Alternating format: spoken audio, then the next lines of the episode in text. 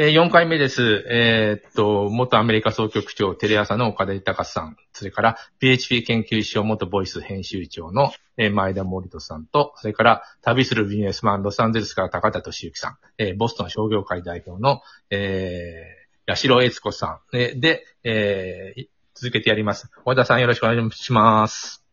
はい、えーここまで、えーいろんなお話出てきました。あのー、八代さんがおっしゃってた二つの言葉、えー私印象的で、止めに入る人がアメリカでは出てくるんだと。それから、学校には信頼できる大人が必要なんだと。それと、もう一つ、逃げ道が必要なんだと。逃げ道という言葉は私嫌ですけども、あえて使うと、高田さんさっきおっしゃった、小中高も単位制みたいにして、あの、担任制で固めるから、あの、ずっとメンツが変わらず、閉塞感も出るんだって、そういう話、いろいろあります。で、ちょっと話を広げまして、じゃあ、大人の世界にいじめはどのぐらいあるのかどうなのかという話、大人のいじめの話をしてみたいんですが、高田さん、あの、ビジネス社会、あの、日本以外でもいろいろ回られてますけども、ビジネス会社、組織内、職場のいじめというのは、あの、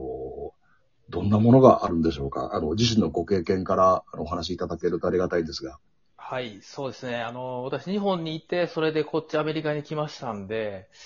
日本で当時あったのがですね、やっぱパワハラですかね。やっぱり上司によるパワハラっていうのが結構ありましたね。あの、もう本当に、えー会社に出てこれなくなるとか、ちょっと会社でちょっと精神的にバランス崩しちゃってしまうとか、えーっていうケースが、あの、何件か目にしました。そ、それがあって、こっちに来まして、こちらはね、特にカリフォルニアだからかもしれないんですけど、本当にハラスメントっていうのにもうピリピリしてるんで、みんな。ハラスあ、それハラスメントってなって、この、あの、ウォーニングレター切るとか、もうそれと、あと、社内でもね、あの、ホットラインってあるんですよ。第三者の会社と契約あの契約してて、会社で何かその、こちらでいういわゆる人種差別とか、あとはジェンダー差別とか、あの、そういったことで、いあの、あるいはハラスメントを受けたら、ホットラインここへ電話してくださいっていうのが会社の中にあって、そこは会社の中に繋がらないんですよ。第三者のそういうことをレポートを聞くして、そのフィードバックするその会社につながるっていうシステムがあって、こっちは本当にハラスメントを送りにくい。特になんかカリフォルニアはそうなってるなっていう気がします。うん、なるほど。あの、やっぱり大人の世界だと、いじめって今、高田さん、なかなか言わずに、ハラスメントとか、人権侵害とかいう言葉でくくれちゃうんですよね。なのに、学校なんでいじめって曖昧な無責任な言葉を使うのかというのは私の持論なんですけど、まあちょっと話戻しますけど、前田さん、あの、会社で、あの、そういう、ある種専門家だと思うんですけども、大人の、あの、いじめ、えーに関して、あの、持論、聞かせていただきたいんですが。あの、パワハラですとかね、セクハラっていうのは、あの、私もそういう職というか仕事をやってるので、まあ、研修会やったりとか、あの、そういうことは会社、それぞれの会社が熱心に、えー取り組んでると思うんですよね。えーですので、昔みたいにというかな、僕らが若い頃働いてた時よりも、その、表立っては、その、いじめだとか、ハラスメントみたいなことっていうのは、えーっと、減ってきてはいると思うんですね。で、ただ、当然、その、まあ、あの、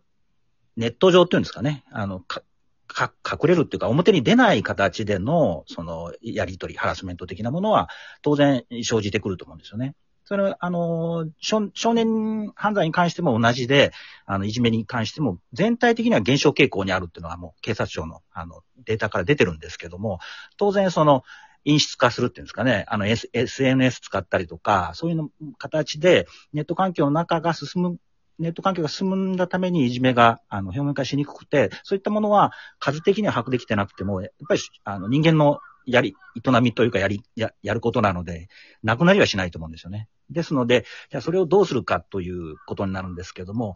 やっぱり、あの、日本の、えー法律も、その原発化っていう方向に行ってるので、まあ、あの、パワハラも法制化されましたし、いろんな形で、その、あの、やっぱりルールを決めて、ここからやったらもう、ダメですよ。ここ、ここまで許されますよっていう、その線引きをある程度作っていくしかもうないのかなという、そういう段階に来てるのかなというふうには思いますね。確かにパワハラ防止法の施行で日本のそういうハラスメントは減ったとか言われてますよね。で、あのー実際に、まあ、いろんな会社で、例えば、あの、上司部下の呼び方で、お前っていうのはやめようっていう、あの声をかけてるところもありますね。まあ、親しい間柄では、お前お前って言い合うのはあれですけど、上司が部下に対して、お前っていうのは、それはもう威圧的だからやめてくれとか、いうようなあの話もいろいろ聞きますね。八代さん、いかがでしょうか？大人のいじめえーで感じられてることありますか？はい、あの、今日本の会社でそういった陰湿な、ね、いじめにも、いじめっていう言葉があれ、あの、適当かどうかあれなんですけれども、そういうものが行われているっていうことに、あの、私も日本の会社にいたことがあるんですけれども、経験がなかったものですから、あの、軽いショックを受けていて、あの、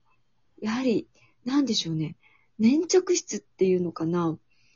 うん、非常に根の暗い感じを受けてしまったんですけれども、やはり、あの、どっか抑圧されてるものが何かあるのかしらっていうふうに、うんそれが何なんだろうってちょっと考えあぐねていました。はい。ということは、やはり、アメリカと日本に差があるというところだと思いますね。だからやっ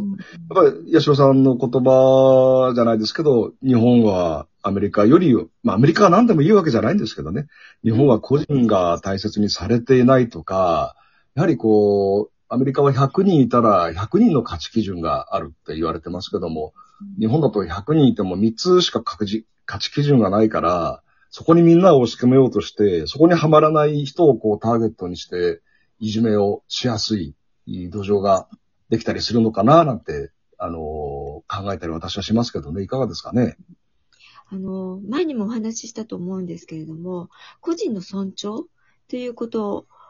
はだと思うんですね。あの、小学校に入った時に、うちの息子たちに、先生たちに何を教えてから小学校に入れたらいいだろうかという聞いた時に、あの、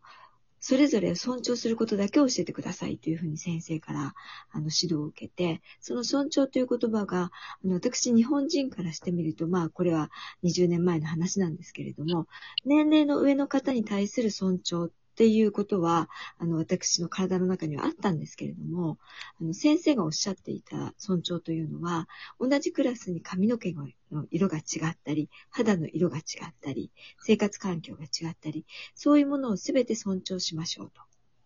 そういったことだったんですね。で、そういったことが、やはり日本の中ではなかなか、そういった尊重の仕方というのが根付いてなかったなっていうのがありまして、そこが大きな違いを生んできてるのではないかなって思うんですね。だから、そこかなと、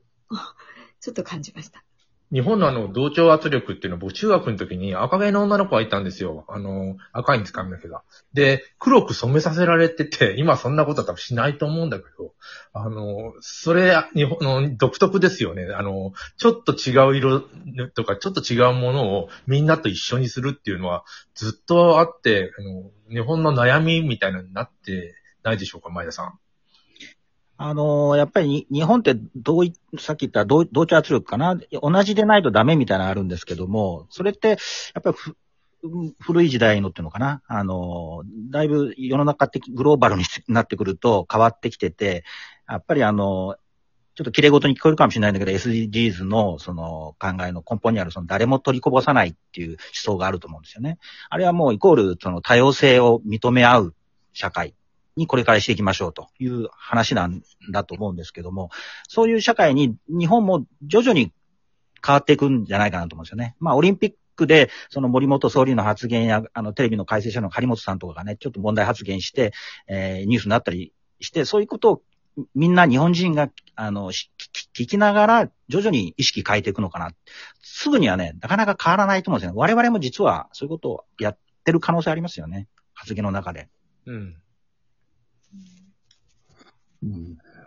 前田さん、やっぱり、私、いじめはね、壮大なる人権侵害だと思うんですけど、いやそうですいじめといじめという言葉はもう、私使うべきじゃない、あのーと思うんですけど、前田さんどうですか？いや、もういじめ、が是認される社会っていうのは絶対ダメだと思うんですよね。それはもう子供であろうと大人であろうと、そのもあの、こと、言葉なんですね。あの、大人の社会でのそのやりとりって、まあ、ハラスメントとか、う、うんうんパワハラ防止もありますし、人権侵害とかという言葉で、なかなかね、大人の社会のいじめっていう言葉は、あー子供の社会に比べると使わない。だから子供の学校の社会においても、いじめっていう言葉はできるだけ使わない方が私、いいと思うんですけど、どうですか、う？ん言葉、表現の問題。だから、いろんな、あの、器物破損罪だとかうん、脅迫罪だとあななるほかどね、恐喝罪だとか、うん。そういう刑事罰で表現してみたり、まあ、14歳未満は刑事責任問えないので、うん。でも、そういう法律違反に該当するんだよって、子供に14歳未満でも説明してあげれば、ああ、そっか、学校の中でいじめするしないって大人が迷って、判断に迷ってるけど、私のやってることはそれに該当するのかもしれないんだと思うと、やっぱり抑止効果というか、むしろちゃんとそういううー違法行為、うんルール違反、え大人だとハラスメントって言うんだよ。子供の社会にもハラスメントって言葉を、あの、あの、通してもいいかもしれないですね。んその方が教育になるような私は気がします。どうでしょ僕もそう思いますね。あの、どんどんその、えー厳罰化っていうのがどんどんで出てきて、ただ、あの、一方でですね、その少年法があるので、あの、弁護士会とかね、そそういうのはものすごい反対してるんですよ。それが今、あの、争ってる最中なので、まあ、そういったところを国民的な認識をこう、共有していくしかないかなというふうには思いますけどね。上本、亀野さんどうでしょう？うん、あの、なんていうかな、いじめって言葉が、なんていうの、悪ふざけみたいなニュアンスがあって、本当は犯罪なんだよっていうのは岡田さんの言われる通りで、ちょっとね、言葉から変えていくっていうのはいいかもしれませんね。えまたやります。あの、えー引き続きやります。よろしくお願いします。